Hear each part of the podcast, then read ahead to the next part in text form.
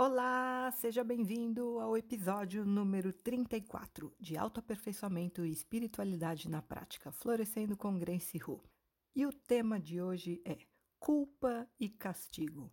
Eu fico impressionada de ver como hoje em dia as pessoas sentem culpa por pequenas coisas, muitas vezes coisas bobas até, e antes mesmo de fazerem ou dizerem alguma coisa. Então, só a ideia de que, nossa, isso não é bom, isso, isso não é legal, a culpa que surge disso já é suficiente para fazer com que as pessoas se podem, elas deixam de falar o que elas têm vontade, com medo do que os outros vão pensar, elas deixam de fazer coisas já com base na culpa. Por exemplo, a ideia de comer alguma coisa, ah, não, eu vou sair da dieta. A ideia de, se de repente bate uma preguiça, não, eu não vou malhar. Aí lá vem a culpa, não, mas como? Você não vai malhar hoje, você tem que. Nossa, mas é, é tanta coisinha. E é muito baseado no medo do próprio julgamento. A pessoa que é muito crítica com ela mesma, muito exigente consigo, a culpa também é muito baseada no medo do que os outros possam pensar e falar e, consequentemente, não ser aceito por eles. E, em último lugar, até eu diria que vem o medo de uma punição divina, né? Como se existisse um Deus sádico olhando todo mundo o tempo todo e pronto para castigar quem não andasse na linha, né?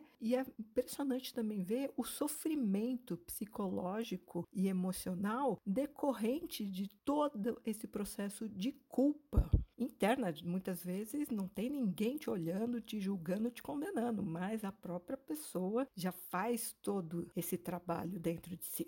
Eu considero um assunto muito sério, por isso que eu escolhi para falar hoje nesse episódio. Aqui é Grace, eu sou terapeuta há 19 anos, astróloga com mais de 30 anos de estudos e prática e também sou uma espiritualista independente. Eu ajudo pessoas motivadas pelo autoaperfeiçoamento a transformarem a sua realidade conscientemente usando seus poderes internos ocultos. Porque sim, nós temos forças e inteligências dentro de nós que atuam nos bastidores do nosso inconsciente para atrair pessoas e situações e criar a nossa realidade porque a causa de tudo na sua vida está dentro de você. E para mudar os efeitos, é preciso mexer na causa. Não tem outra fórmula. Eu, pelo menos, não conheço nenhuma outra. Você quer entender certas situações na sua vida e mudar sua realidade para melhor? Então fica por aqui e vamos conversar.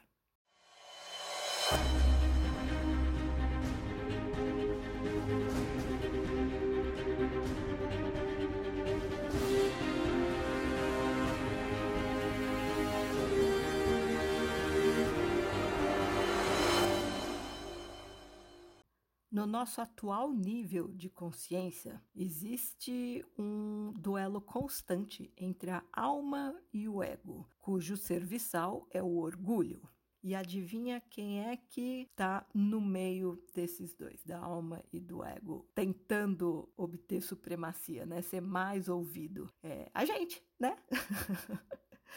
E conscientemente ou não, a gente está sempre optando a todo instante por um dos dois lados. Em geral, é o ego que ganha, por falta de conhecimento, por falta de maturidade espiritual mesmo, ou por um nível de consciência baixo. E existe uma grande diferença em termos de consciência entre ficar a favor de um ou de outro. Sem falar que essa escolha de quem a gente vai ouvir mais acelera ou retarda a nossa evolução. E fora isso, a gente sente, obviamente, os efeitos imediatos e intensos das nossas escolhas. Qual que é a diferença entre ficar do lado da alma ou ouvir mais o ego? Aliás, o ego vive de ilusões, né? Então, quanto mais você dá importância para ele, mais você acredita em coisas que não são reais, mais você se ilude e, como ilusão sempre vem acompanhada de desilusão, é inevitável que você vá quebrar a cara e vá sofrer depois. Na prática, é assim: ir contra a alma causa remorso, enquanto que não ficar a favor do orgulho ou da vaidade, que é ficar do lado do ego, gera culpa. E a culpa é muito mais danosa a curto prazo, porque depois de séculos de discursos baseados em crime, em castigo por conta de religião mesmo, esses discursos que pregam a vingança punitiva como compensação por erros cometidos, fatalmente o sentimento de culpa é seguido pela necessidade da devida punição Para quê? Para obter redenção e aliviar a consciência. Então, vamos combinar, são muitos séculos de uma educação religiosa muito severa, baseada na ideia de pecado e compensação para pagar por esses pecados, né? Se redimindo deles. Aí você pode pensar assim: não, mas eu estou aqui há pouco tempo, há poucas décadas. Tá, mas esse conceito de culpa e castigo tão massivamente implantado na sociedade pelas religiões, não é só uma, né? É mais de uma que prega isso para manter o povo na linha. Isso é uma forma de controle das massas. Então você siga a cartilha da nossa religião para não cometer pecados e não ser punido depois, não ir para o inferno quando morrer ou não ser punido em vida. É uma forma de controle das massas. Muito eficaz, aliás, né? De acordo com o baixo nível de consciência das pessoas que aceitam tudo sem os dogmas, né? Sem questionarem. Tá, você está aqui há poucas décadas, mas isso já está no inconsciente coletivo. E mais, tem que considerar quantas vidas você já não teve, né? Quantas vezes você já não reencarnou nesse planeta e vem ouvindo esse discurso há séculos. Então, esse conceito já está muito entranhado no inconsciente coletivo, na mente das pessoas, né? Aliás, mesmo que você tenha sido criado fora de uma religião mais rígida, ainda assim existe na nossa educação a ideia de, que vem dos pais, aliás, né, da família, olha, se você não se comportar, você não vai ganhar presentinho. Se você não passar de ano na escola, você não vai sair de férias, por exemplo. Então, sempre essa ideia de ou você segue o manual de comportamento que os outros esperam de você, sendo certinho, ou você vai ser punido de alguma forma, em maior ou em menor grau. E pode ser de uma forma mais sutil. Olha, se você é uma criança ruim, seus pais não vão gostar de você, né? E se você não se comportar direito, se você não for uma boa pessoa, ninguém vai gostar de você. Você não vai casar, ninguém vai querer namorar com você, você não vai parar em emprego nenhum, uh, ninguém vai querer ser seu amigo então, percebe? É sempre esse medo que é jogado como uma forma de manipular o comportamento das pessoas de acordo com a conveniência de quem está fazendo uso desse discurso. Na prática, o conflito se manifesta assim. A pessoa quer fazer uma coisa, ela sente vontade de fazer uma coisa, isso é a alma falando né? Porque dá aquela vontade no peito. Mas ao invés disso, ela resolve fazer outra coisa, porque acha que não vai causar uma boa impressão. E aí é a vaidade do ego argumentando com ela: olha, isso aí não, não vai pegar bem, não, os outros não vão gostar. Então, são duas vozes distintas. Uma que fala no peito de modo simples e direto através de sensações boas ou ruins, que é assim que a alma se comunica com a gente. E a outra voz que fala na cabeça através de neuroses, medos, inseguranças e inúmeros argumentos para justificar esses medos. E pode ser a voz neurótica da própria pessoa na cabeça dela ou eco de vozes que ela ouviu ao longo da vida dela, né? O que eu chamo de vozes externas internalizadas.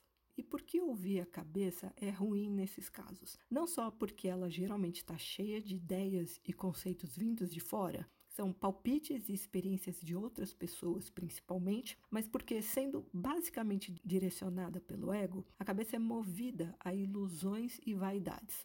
E o ego, é bom lembrar, é extremamente pretensioso. Ele já queria que você tivesse um desempenho perfeito, exemplar, sem considerar que isso requer conhecimento, prática e tempo para chegar nesse nível de desempenho, né? Na maior parte das vezes. É aquela história, a prática leva à perfeição. Então não dá para você chegar à perfeição sem prática, sem tempo, praticando, né? Sem ter conhecimento de como fazer cada vez melhor. Mas o ego, ele já queria que fosse, que você já tivesse um desempenho perfeitinho, irrepreensível.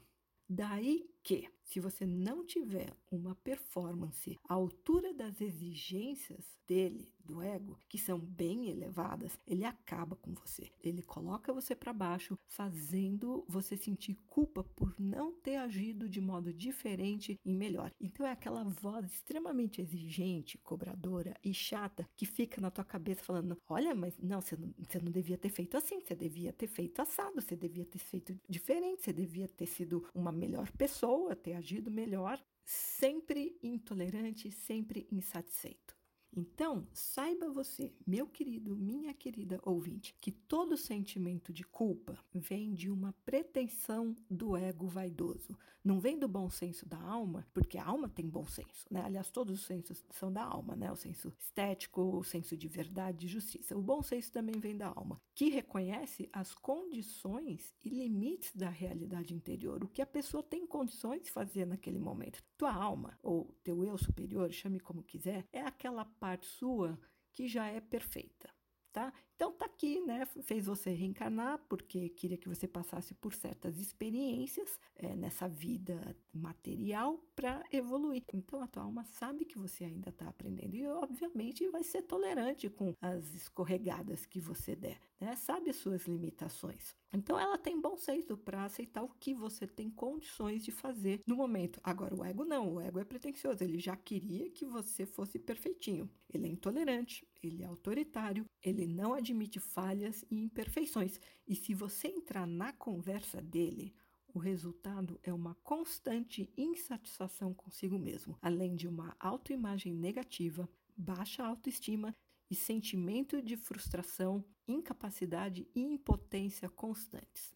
É aquela coisa de se sentir um cocozinho, porque o ego nunca está sempre cobrando que devia ser mais, que devia fazer melhor. Então já dá para imaginar o que, que acontece com a sua energia ficando nessa vibração negativa de inferioridade por muito tempo, né? Você fica negativo sem perceber, na ilusão de que está fazendo uma coisa boa por querer ser melhor. Então, assim, a impressão que pode dar no primeiro momento é que essa voz supercrítica e exigente está querendo que você melhore, está trabalhando a teu favor. Mas, na verdade, não. Ela tá te botando para baixo, porque ela, essa vozinha do ego nunca vai estar tá satisfeita. Ela nunca vai te dar parabéns.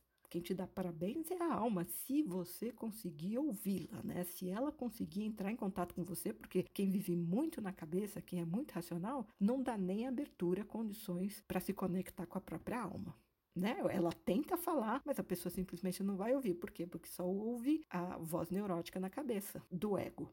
Então, veja como é importante você aprender a conhecer os seus limites, aceitar os seus limites e respeitá-los. Ou seja, o que você consegue fazer hoje, o que tem condições e até onde você pode ir. Não significa, veja bem, que você deva se acomodar. Claro que não, né? Porque eu sou super a favor de autoaperfeiçoamento. É só uma questão de ser realista ser sensato e condescendente consigo mesmo. Eu diria até ser generoso consigo, ciente de que você pode se aperfeiçoar assim se você se empenhar. É uma atitude que tem muito mais a ver com, é, eu ainda não consigo fazer melhor, mas eu vou me esforçar para isso, com paciência comigo e não na base do terrorismo mental, da ameaça e do castigo. Ou seja, não alimentar essa vozinha extremamente exigente e punitiva na cabeça. Porque essa voz não é da sua alma, né? Sua alma é quem te ama incondicionalmente, né? Te aceita do jeito que você é, com as condições que você tem no momento, do que você é capaz no momento, que você tem para oferecer. Vou dar um exemplo. Você brigaria com uma criança por ela ainda não ser capaz de resolver, por exemplo, equações avançadas de álgebra? Ou não conseguir correr uma maratona?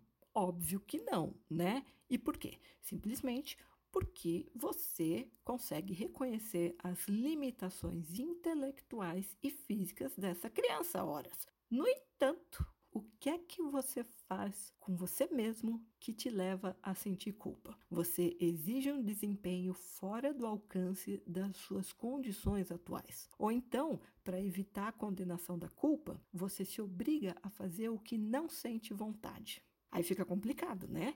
Ou você está se forçando a fazer uma coisa que você não quer, ou você deixa de fazer uma coisa que você quer porque veio o pensamento da culpa, se você fizer. Outro exemplo: alguém te convida para uma festa. E aí, quando chega a hora da festa, você não sente a menor vontade de ir. Você até estava afim antes. Você esperou pela festa. Mas chegou na hora, você sentiu o que eu chamo de uma desvontade.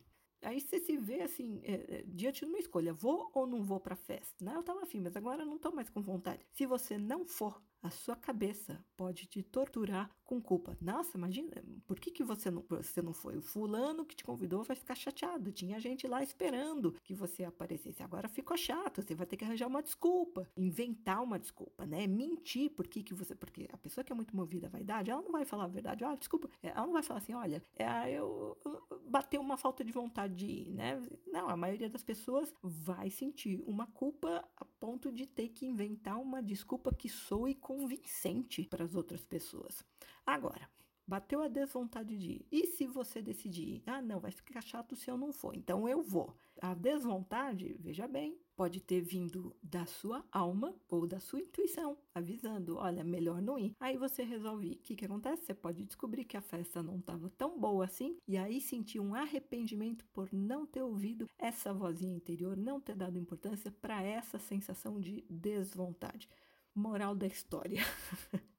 ou você fica do lado da sua intuição, que nunca erra, ou fica do lado da cabeça e paga o preço, seja ele da culpa ou do arrependimento. Eu prefiro seguir a intuição e bancar a minha decisão. Agora, se o outro ficar chateado porque você não fez o que ele esperava que você fosse, gente, é problema dele. Você não tem como controlar o que a pessoa vai pensar e como ela vai se sentir. Concorda? Assim, você, se comprometeu, depois você mudou de ideia, você tem todo o direito de mudar de ideia. Mas aí é uma questão, né? Dependendo do compromisso que você assumiu, comunicar a outra pessoa. E sempre de uma forma sincera, de preferência, porque as pessoas sentem quando estão ouvindo uma mentira, uma desculpa esfarrapada. Aí fica pior ainda, né? Então, fazer nada. Olha, se você está acostumado a ser uma pessoa sincera e as pessoas te conhecem dessa forma, elas vão aceitar numa boa e vão te respeitar. E também, se não aceitarem, não respeitarem, é um direito delas. E se resolverem cortar relações com você, aí eu penso assim, é um favor que fazem, né? Porque ter relacionamentos onde você tem que estar tá sempre pisando em ovos, ah, é um saco, né? Eu, pelo menos, não, tenho paciência. Então, se a pessoa não sabe lidar com contrariedade, não sabe lidar com frustração, a ah, ela que trate de desenvolver mais a inteligência emocional, porque ela vai estar tá sempre sofrendo por qualquer coisinha. Então, aí já é problema dela, não é problema meu. E olha, para ser bem sincera, eu não gosto da palavra culpa por causa da carga emocional negativa implícita que ela carrega. Dizer que alguém é culpado é presumir que ele merece uma punição, né? Um castigo por ter feito alguma coisa errada ou condenável, como um criminoso considerado culpado por um tribunal e tendo de cumprir uma pena. Então, assim, se você está falando em termos de justiça dos homens, ah, o fulano é culpado de um crime. Ok, você usa a palavra culpa, mas nas situações corriqueiras e de menor gravidade, eu prefiro o termo responsabilidade. Dizer a alguém que ele é responsável por algo que não deu certo faz com que essa pessoa assuma uma atitude mais madura a respeito, sem medo de retaliação, por exemplo. Então, você imagina assim, numa situação em que a pessoa fez uma pisou na bola ou cometeu um erro, se você chegar já acusando, nossa, a culpa é sua a pessoa já vai estar tá esperando que vai ter uma punição, né? Que você vai castigá-la para compensar aquilo. Agora, se você simplesmente chegar e falar assim, olha, é, coloca do ponto de vista, olha, isso aqui você não fez, você ficou responsável de fazer isso e você não fez. Percebe que é completamente diferente não só a tua postura em relação àquela pessoa, mas o tipo de diálogo mesmo que você vai ter com ela. Você assim, ah, não, realmente, né? faz ela assumir a responsabilidade, não a culpa, porque responsabilidade não vem atrelada à ideia de punição de castigo, e sim de assumir o erro, o engano e tentar consertar e, de preferência, tomar cuidado para não repetir depois. Só que existe uma lavagem cerebral coletiva há séculos, de origem religiosa, como eu já falei, que prega sim a culpa e associa a culpa a castigo. Então, é uma dupla, né? Culpa e castigo. E essa lavagem cerebral é uma das vozes exteriores internalizadas que a gente adquire sem resistência e considera normal até, afinal, o mundo em geral aceita como verdadeiro e como válido essa ideia de culpa e castigo.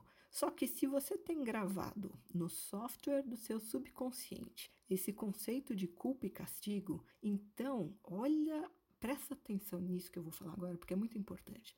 E se você acredita em culpa e castigo, isso já está bem gravado lá no teu inconsciente, né? E a nossa realidade é criada a partir do conteúdo do nosso inconsciente. É como um software que fica rodando sem parar, mesmo quando a gente vai dormir, sem a gente perceber, e está criando a realidade. Então, se acredita em culpa e castigo, o que, que acontece? Toda vez que você se sentir culpado por alguma coisa que você tenha feito ou deixado de fazer, não importa, né? Lembra que a pretensão do ego de ser perfeito, automaticamente você vai acionar o mecanismo do castigo para compensar a culpa.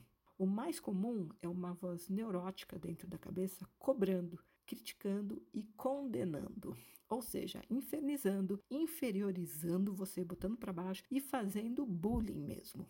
Por outro lado, se você culpar alguém por alguma coisa, imediatamente vai vir um desejo de que o outro pague por aquilo, que ele seja punido para reparar o erro. Isso aciona um senso de justiça interno implacável, intransigente e até cruel, dependendo da pisada de bola que o outro deu, né? Quanto maior for, mais vai ativar em você um sentimento interno de que ele precisa pagar a altura. Então, esse senso de justiça interno é vingativo, na verdade, né? Essa ideia de culpa e castigo. Porque as pessoas não gostam de falar de vingança, né? Mas quando você deseja que alguém pague por um erro, na verdade você está querendo vingança, não justiça, né? Então, no fundo, essa dinâmica culpa-castigo é bem dramática, é bem radical e provoca muito sofrimento desnecessário, na minha opinião. Tanto para a gente quanto para as outras pessoas, né? Então você vai querer se vingar do outro para compensar um prejuízo que você acha que você teve com o comportamento dele. Ah, gente, isso torna a relação tóxica, né? Negativa e abala a confiança e, e a harmonia, obviamente. Eu considero que tolerância, bom senso, imparcialidade, serenidade e maturidade emocional fazem muita diferença para lidar com as questões do dia a dia, principalmente no trato consigo e com os demais. Então, o que eu gostaria de dizer para você hoje é: procura evitar se sentir culpado e culpar os outros. Óbvio que a reprogramação desse software que está rodando no seu inconsciente leva um tempo, requer atenção, disciplina, força de vontade e paciência também, mas vale muito a pena. Essas ideias já estão muito entreadas entre você. Precisa fazer um trabalho de atenção, disciplina para mudar isso mesmo, para eliminar. Leva um tempo. O mais saudável, na minha opinião, é apenas assumir a responsabilidade pelos seus atos, pelas suas omissões e as suas decisões como um ser humano adulto, consciente e maduro. Porque, vamos combinar, você não é mais uma criança que precisa ficar de castigo quando faz alguma coisa que um adulto desaprova, né? Então, você não precisa, não precisa, ter medinho de que alguém vai te castigar, vai te punir. Você não é mais uma criança pequena e indefesa. Então não tem por que ficar alimentando essa postura infantil de ter medo de fazer as coisas com medo da desaprovação dos outros. E se for o caso de outra pessoa fazer alguma coisa que você não goste, se você for cobrar alguma coisa, de preferência que seja apenas que essa pessoa assuma igualmente a responsabilidade pelos atos dela, sem fazer terrorismo mental e emocional, sem fazer chantagem emocional. Sabe aquela postura de gente carente, exigente e vampira? Ai, por que, você não fez isso? Ai, bom, mas o que, que custa? Como você é egoísta? Não, gente, né? Maturidade emocional é muito saudável para todo e qualquer tipo de relacionamento. Não queira dar uma de juiz, carrasco, justiceiro. Então o juiz ele julga e condena. O carrasco vai lá e executa a sentença. E o justiceiro parte para fazer justiça com as próprias mãos. Evita fazer esse papel porque isso torna você intolerante, inflexível, ignorante, desagradável e extremamente chato. E gente assim acaba rejeitada e sozinha. Ninguém gosta de conviver com uma pessoa dura, inflexível, crítica, que nunca está satisfeita e está sempre cobrando dos outros. Você devia fazer isso, você devia fazer aquilo, sempre insatisfeita. Gente, assim, é muito chata. Olha, se os outros permanecem por perto convivendo, é só por obrigação, ou talvez por um sentimento de culpa, né? Mas uma pessoa assim não é amada. Não dá para amar uma pessoa desse jeito, né? Gente difícil de lidar, gente insuportável, né? Gente assim acaba sendo rejeitada, acaba sendo sozinha, não vai ter o melhor das outras pessoas. Veja bem, não é Deus ou a vida com V maiúsculo, né, como eu gosto de designar essa inteligência maior, não é Deus nem a vida que pune. Isso é uma visão distorcida e equivocada da lei do karma. Porque a palavra karma, na sua origem, no sânscrito, quer dizer ação. Só isso. Lá na origem não é nem ação e reação, é só ação. Mas é óbvio que toda ação gera uma reação. Isso é uma lei universal. Mas não está implícito que tem a ver com castigo a palavra karma. Isso é uma visão distorcida, como eu falei, e equivocada que veio depois, como uma forma de manter o rebanho na linha, né? Manter todo mundo, olha, então cuidado para não fazer isso, porque senão depois vai vir o castigo, né? Olha o karma, olha o karma ruim. A lei em si é neutra, a lei do karma não tem um aspecto moral por trás, implícito nisso. Na verdade, então, não tem essa ideia de, assim, de ah, se fez algo considerado errado, ruim, necessariamente você vai ser punido por Deus, pela vida, pelo universo. Não, é a consciência da pessoa. E nesse caso, o remorso da alma ou a culpa do ego que pede uma compensação para reparar o que considera um mal feito. Então, a própria consciência da pessoa é que pesa. Uma coisa é o que grandes almas, como Jesus e Buda, por exemplo, ensinaram. Outra coisa é a interpretação desvirtuada dos ensinamentos deixados por eles, feita pelos fundadores de uma religião e os seus seguidores. E isso é um reflexo da limitação humana, muitas vezes movida por conveniências sociais, políticas e econômicas. Então, tem que filtrar muito o que vem através de discursos religiosos.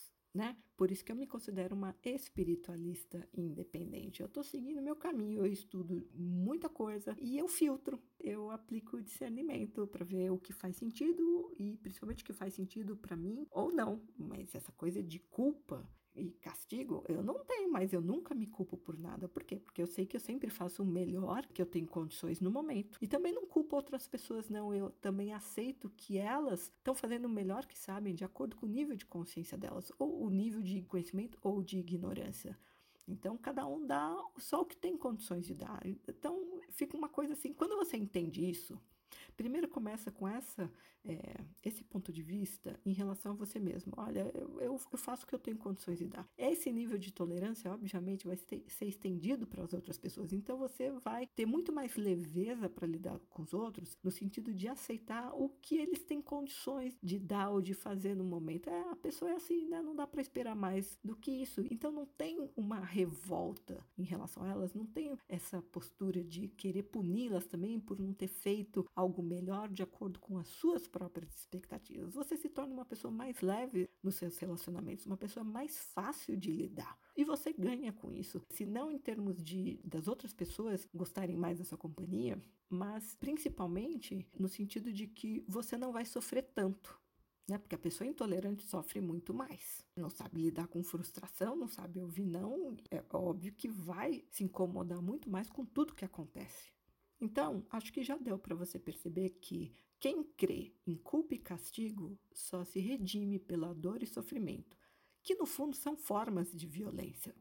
Então, quando essa pessoa julga ter cometido um pecado e se atormenta com isso, naturalmente ela acaba se infligindo uma punição à altura, seja consciente ou inconscientemente. A ideia de que eu preciso de um castigo, de uma punição para compensar o meu erro faz com que as forças inconscientes da pessoa que foram treinadas com base nessa filosofia punitiva acabam criando, atraindo um castigo para a vida dela, como forma de compensação para aliviar essa culpa interior. Se a pessoa pensasse diferente, ela iria equilibrar o mal com o bem sem sofrer. Ou melhor ainda, nem precisaria se perdoar por entender que fez o que sabia e tinha condições na ocasião. Porque a pessoa aceitaria as próprias limitações com humildade, não teria pretensão do ego. Então, ela não sentiria a necessidade de pagar o mal com o mal consigo mesma, através de uma forma de violência, que seria a punição, o castigo. Então, tudo no fundo é uma questão de ponto de vista, né? Mudar o ponto de vista faz toda a diferença. Essa crença em culpa automaticamente implica no castigo, porque, como eu falei, é uma dinâmica que anda junto, né? Então, quanto mais você tirar isso do seu rol de crenças, melhor para você. Ele vai exigir um esforço, porque de repente está muito arraigado, mas vale a pena. Sempre é possível mudar uma crença ou ponto de vista a qualquer momento, basta você querer. Autoaperfeiçoamento tem a ver também com você se tratar cada vez melhor. Se você acredita em culpa, se você está sempre se sentindo culpado, seja porque você tem medo do que os outros possam pensar ou fazer e não ser aceito por eles, seja porque você tem medo de uma punição divina na sua vida, seja porque você tem medo dessa própria voz autoritária e neurótica dentro de você que não vai dar sossego. Percebe como você cria sofrimentos aí dentro desnecessariamente?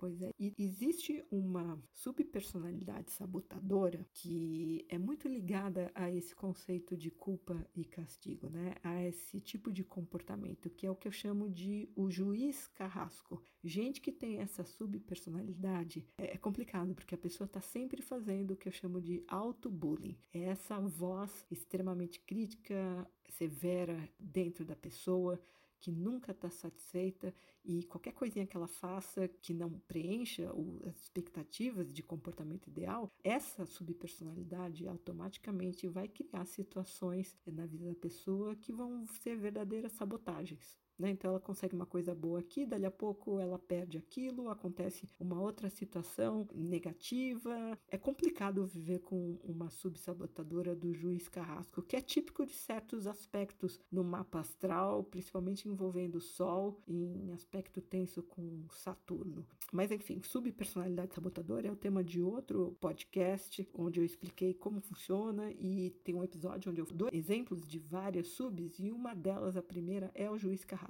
eu descrevo ele. E olha, gente que tem essa sub mesmo sem saber nada de astrologia, mesmo sem ouvir o mapa da pessoa, ela só de ouvir a minha descrição, ela já vai se identificar, ela vai falar: gente, eu tenho uma sub juiz carrasco. É um inferno viver com uma sub assim. Mas tem jeito, né? Eu faço trabalho de negociação com subsabotadoras, né? Em uma sessão, eu acesso essa força, essa inteligência, essa entidade, na verdade, né? No inconsciente da pessoa e estabeleço um acordo de paz para parar com a sabotagem e fazer a sub trabalhar a favor da pessoa. Mas enfim, eu espero ter deixado claro para você nesse episódio a dinâmica por trás dessa crença em culpa e, consequentemente, em castigo também, tão prejudicial num nível muito profundo, a ponto da pessoa se sentir presa, escrava de conceitos mentais de certo e errado, e como isso afeta a autoestima, a autoimagem da própria pessoa. Agora, e outra, né? Se você tá muito negativo consigo aí dentro, você tá vibrando uma energia negativa e que tipo de pessoas, situações você acha que você vai atrair para sua vida. Depois não sabe por que, que a tua vida não anda, né? Porque tem sempre um contratempo, é, você tem um, um momento feliz aqui, dali a pouco acontece alguma coisa para te botar para baixo. Por que será? Tá tudo sendo criado aí dentro de você. É importante eh, você ter essa consciência de o que será que você alimentou aí dentro, as crenças, como você programou o software que está rodando no teu inconsciente e criando a tua realidade. Se você tiver dúvida sobre esse assunto, se quiser comentar alguma coisa, você pode me mandar uma mensagem direta pelo meu Instagram, arroba GraceRuBR G-R-E-I-C-Y-H-O-O-B de Brasil, R.